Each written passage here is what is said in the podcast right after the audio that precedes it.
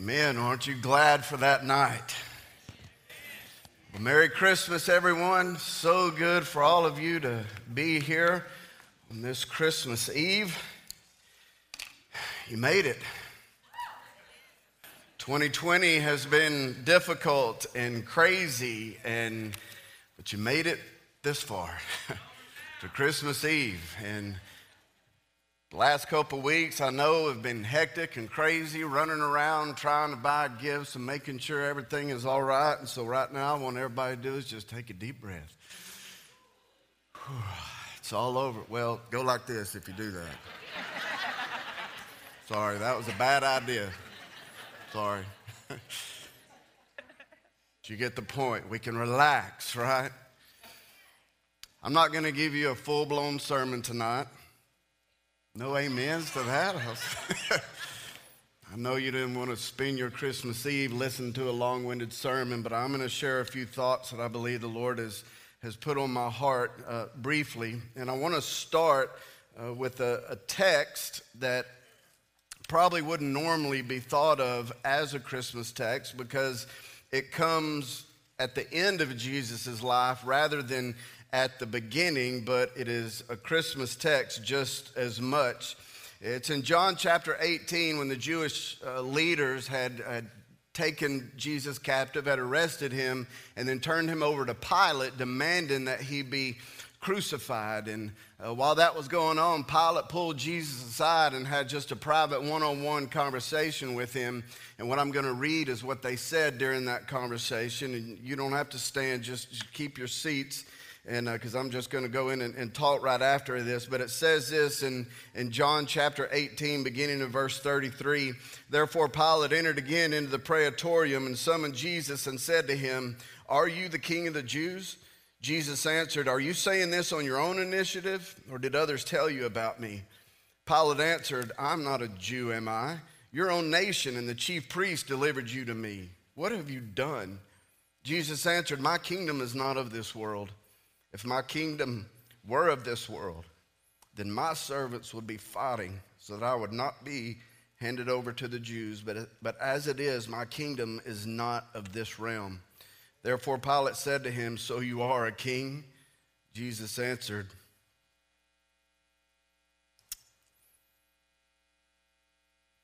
You say correctly that I am king.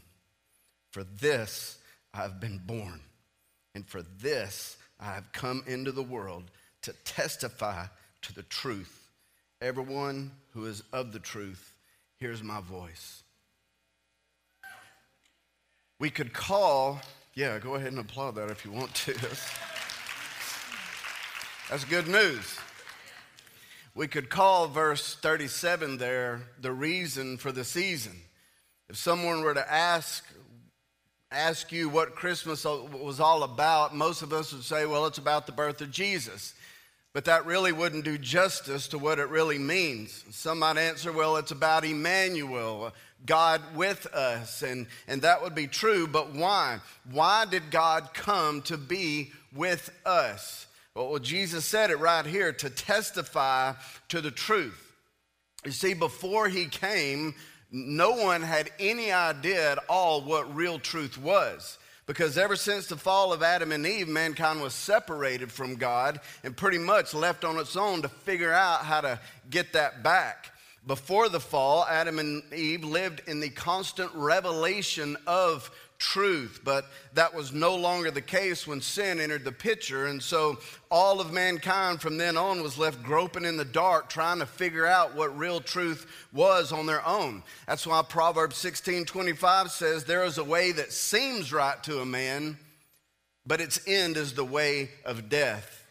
And so Jesus was saying that he came to restore that revelation of truth that was lost in the garden, to show the way of truth rather than the way of death that which was the only thing that mankind had known until then.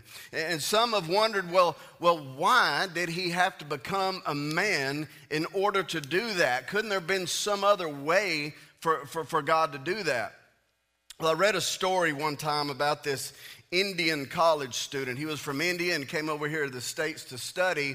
and a group of Christian college students had reached out to him and were sharing the gospel with him, but he just could not get past this one sticking point. And that was why God, the creator of the universe, would reduce himself to something that he created. He, he just couldn't get past the fact, reconcile in his mind why God would become a human. Until one day he's walking across this grassy area of campus which was being mowed by one of the groundskeepers, and he comes up on an ant hill. Now, he was raised in the Hindu religion, which believes all life forms should be protected because you never know when it might be a family member that has been reincarnated. And so he sees these this ants are about to be run over by this mower and he gets worried and he's like, How can I save these ants? He said, I could yell at them, but they wouldn't be able to understand me. I could make a little bitty sign and stick it on their mound, but they wouldn't be able to, to, to read that. The only way I could save them is if I became an ant. And then the light clicked on in his head. And he understood then why God became a human and he gave his life to Jesus and, and followed him from then on. But that doesn't either fully explain the reason. The main reason was because mankind that he created had committed great sin and blasphemy against their creator, and that had to be paid for. But God had always determined to have a people for himself that would be restored to that uh, life and relationship with him that they were originally created for. And if he carried that punishment out on all who deserved it, then there wouldn't be anyone left to restore.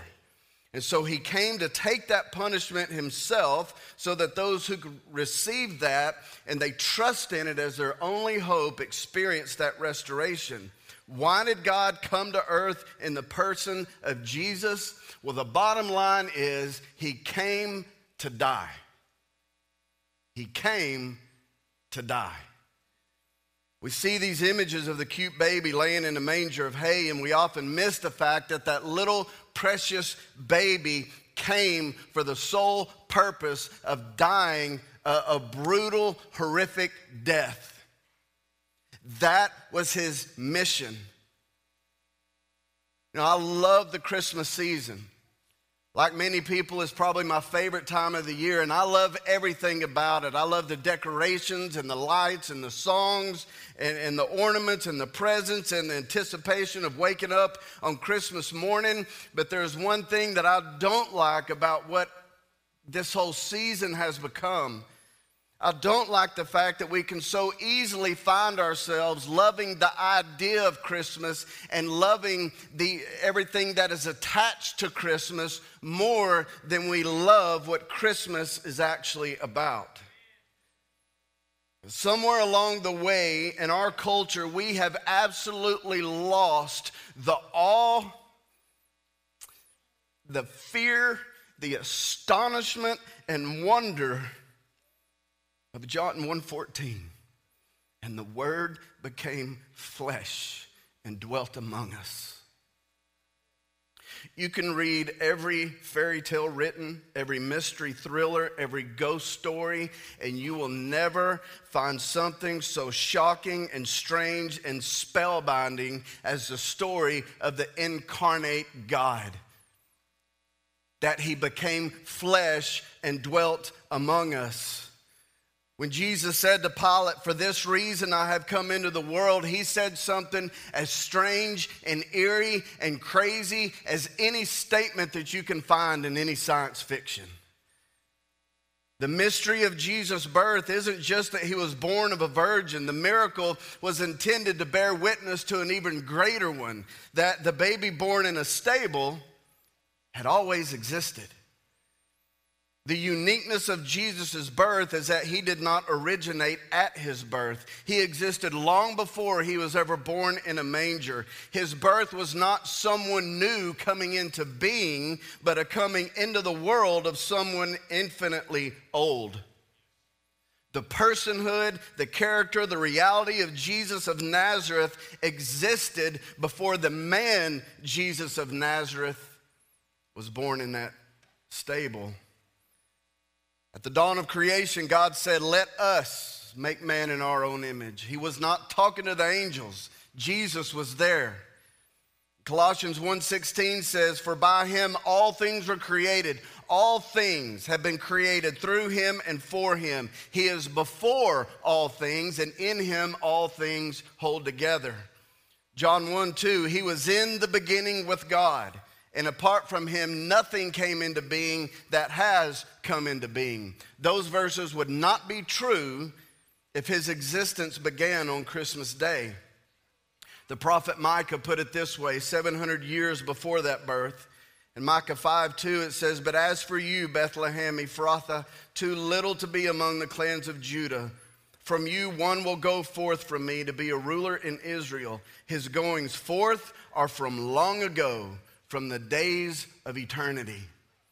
Some translations say the ancient of days. That verse in John talking about the Word becoming flesh goes on to say, And we saw his glory, glory as of the only begotten of the Father, and full of grace and truth. And so, my question for us tonight is this Do we see the glory of the only begotten of the Father in the story and the meaning of Christmas? Or has it become so commercialized and so cartoonish? that it really has no more meaning than the story of Rudolph and Santa Claus. Maybe on this Christmas Eve, we just need to repent and say, God, I confess that the stories men have made stir my emotions and all my amazement and joy more than your own true story. I know there are times that I, I have to say that.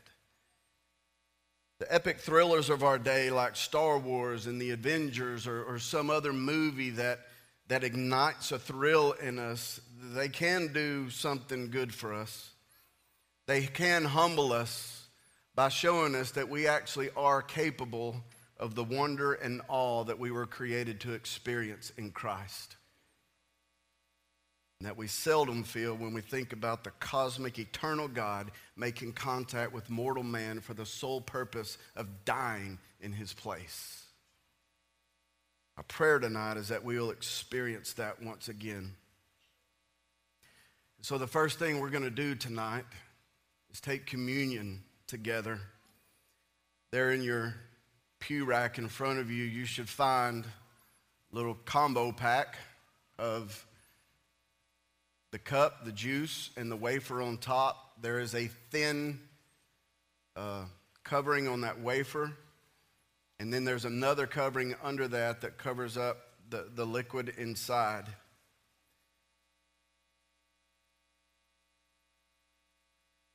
If you don't have one, you raise your hand and one of the ushers can get one to you, but there should be plenty out there.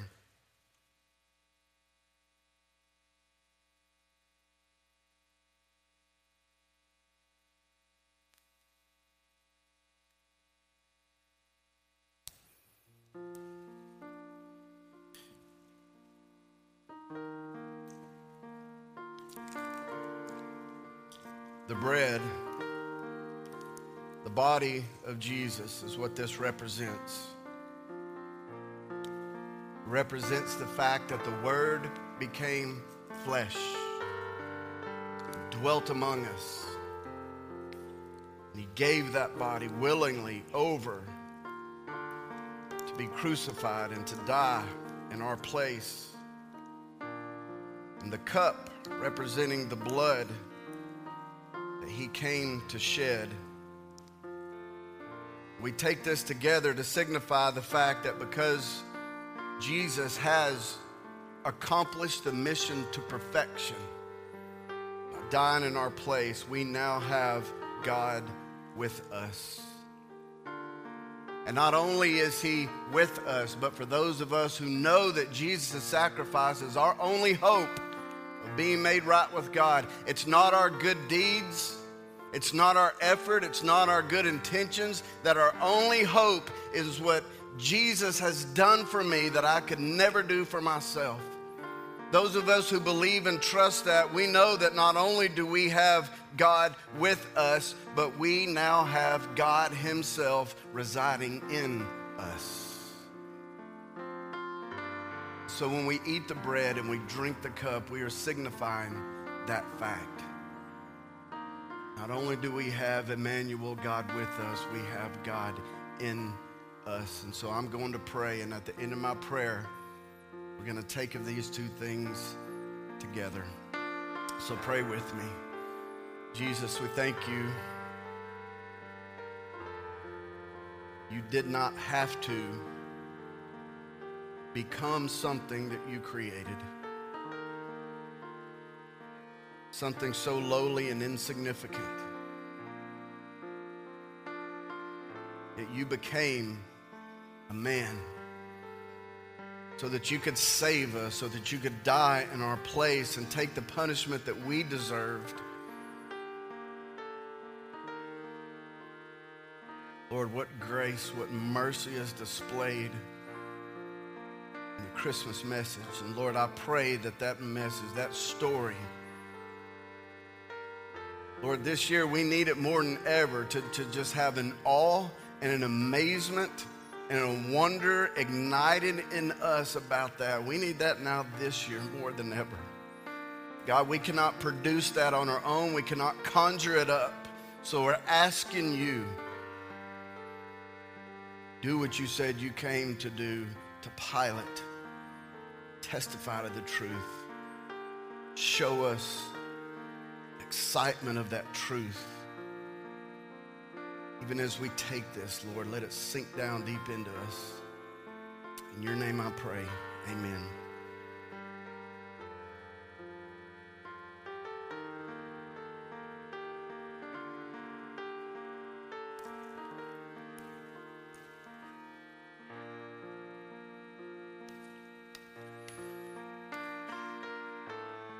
Long before he came into the world, the prophet Isaiah would tell of the implications of Jesus coming in Isaiah 9 2 that says, The people who walk in darkness will see a great light.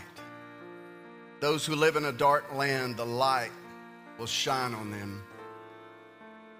700 years later, John would write in verse 2 of chapter 1 In him was life, and the life was the light of men. The light shines in the darkness, and the darkness did not comprehend it. Jesus told Pilate, I came into this world to testify the truth, to shine light on the real truth that is only found in me. These last four weeks, we've been learning more about what it means to have God with us. The first week, it's about the fact that now that we have God with us, we have hope with us. The next week was about what it means as the people of God to live by faith rather than by sight. And then it was how we were created to experience joy, how God actually wired our brains for joy. And that joy is only found to its fullest in a relationship with Him. And then last week it was about the peace that He has made available peace between us and God, peace in the middle of the chaos, and peace with one another. Tonight we light the center candle that represents Jesus the light of the world. In Matthew 5 16, he said, Let your lights shine before men so that others may see your good works and glorify your Father who is in heaven. And so those who receive the light that Jesus brought we are then commissioned to go out and shine that same light into this dark world. And so, to represent that, the ushers are going to come down here with their candles, and they're going to light theirs from this one flame. And then they're going to come down the aisles and light the ones of you there on the end of the rows, and you're going to pass it to the person next to you. We're going to see how all these lights together coming from one source, what that can do. I'll go ahead.